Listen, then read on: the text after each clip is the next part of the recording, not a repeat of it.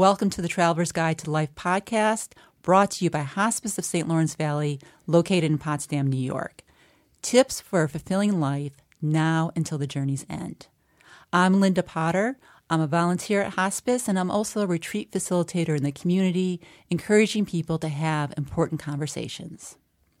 And I'm Mary Jones. I'm the Director of Family Support Services at Hospice of St. Lawrence Valley, and I'm an adjunct instructor at State University of New York at Potsdam, and I teach death and dying.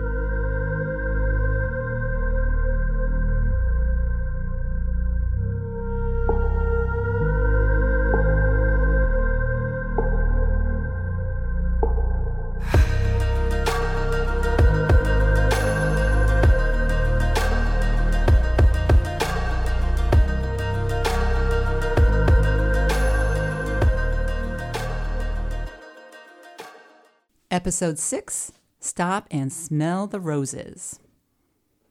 Today, we're going to talk about gratitude, intention, and celebration, or put another way, why it's important to stop and smell the roses along the journey.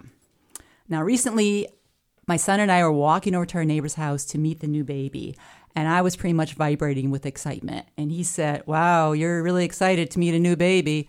and, I, and I told him, I said, Listen, I've lived long enough to know that in this life, we get enough turns with grief and sorrow and suffering. I intend to be happy and celebrate the good when it comes because, boy, oh boy, you just want to savor those things when we get those chances to do that. And this is really at the heart of the journey for the Traveler's Guide to Life. Being intentional and making space for celebration and expressing our gratitude. Gratitude helps just build more feelings upon positive feelings. I when I do retreats, gratitude is kind of like the foundational part of the whole thing. Once you can start expressing gratitude and seeing the good in your life, you can't hold gratitude and anger in the same vessel. You, you just you just no. can't. And it mm-hmm. changes your perspective and how you move and do things. It reminds you of the abundance of your life. And I think that um, one of the things that we've learned in the pandemic is how important gratitude, intention, and celebration is, even if it's been really scaled back um, with the celebrations. But we've we learned to communicate with our families um, on Zoom.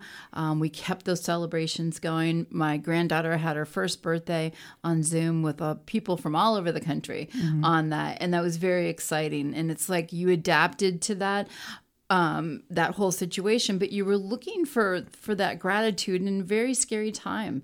Um, and what were you learning about yourself in that, and and moving forward? Um, I think I think that was a really important time that everyone's had. Right, because one of the the gratitude practices a lot of people use is write down three things a day that they're grateful for. And I think for a lot of people, they got during the pandemic, especially the three things were got through the day without COVID, got through the day without COVID. Exactly. and you know, it, which felt like all right, we're just kind of churning through this.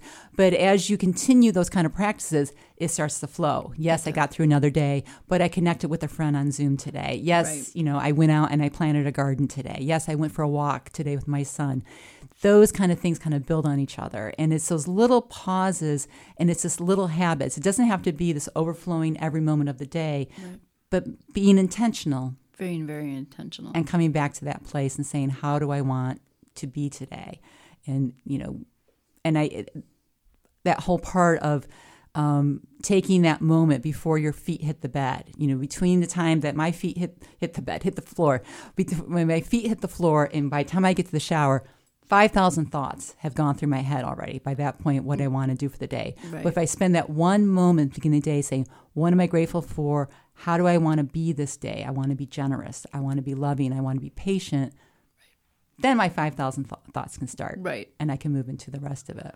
And that's a really, I love uh, starting my day that way. It's mm-hmm. like just taking some deep breaths and saying, okay, what mm-hmm. is it that I'm grateful for? And right. yeah, maybe yesterday was um, a horrible day, but today's a new day. Right. And what am I looking for? And how am I going to find that?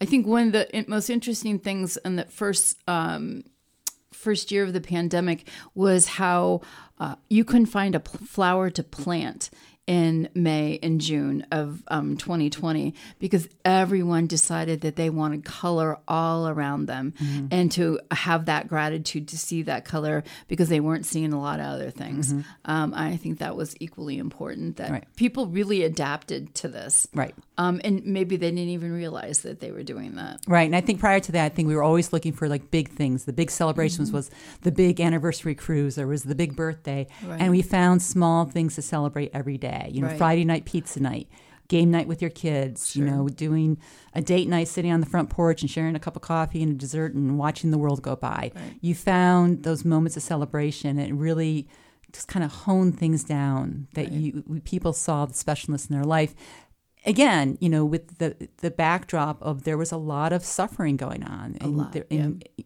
it felt distant at first, and they came right to our front doors. Um, and I think if there's any good that came out of this, is that we're all acutely aware of you have to actively take those moments and say, wow, look, this rose is right. beautiful today. Right. right. And I think a lot of people um, developed a, a, deeper appreciation for that quietness. Mm-hmm. Um, that intention of just sitting there mm-hmm. where you're not thinking, I don't have a bunch of places to go. And some of these places would be dangerous to go without, you know, all of your armor on.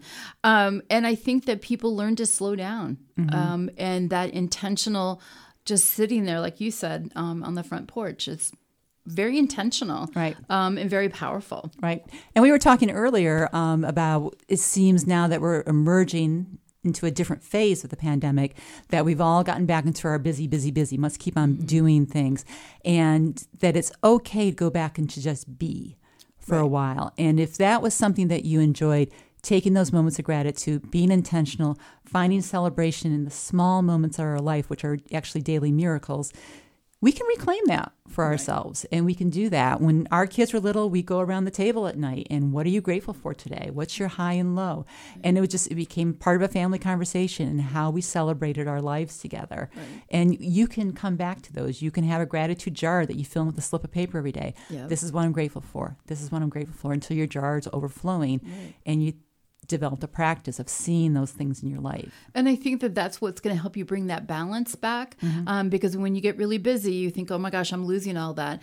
But if you insert that practice, just go back to that, then you find balance. It's like, okay, this right. is. Uh, this is okay. Right, because it's there in front of us all the time. All you just got to develop the eyes to see, to yeah. have the gratitude, to Absolutely. move along with that. Yep. And, you know, hand in hand with what we're doing with the Traveler's Guide, it's developing the practices and the tips for fulfilling life. And a huge part of that is seeing with eyes that see the abundance and the gratitude because it's always, always something to be grateful for. Always, always.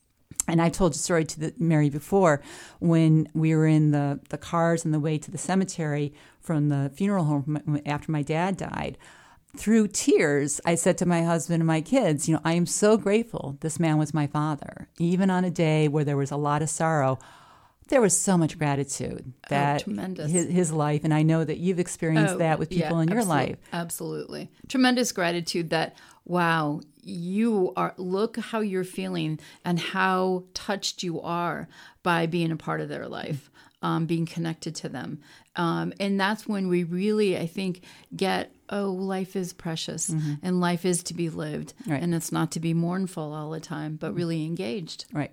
It goes back to that saying when you were born, you cried and the world rejoiced. Live your life in such a way so that when you die, you rejoice and the world cries. Exactly. Life should be a celebration right up to the very end. Absolutely. This is so much of what we're doing at Hospice of St. Lawrence Valley. Yes. We want to thank the Potsdam Public Library for the use of their podcasting studio. So many great resources can be found at the Hospice of St. Lawrence Valley website, which is at www.hospiceslv.org. I'm Linda Potter. And I'm Mary Jones. We'll see you on the road.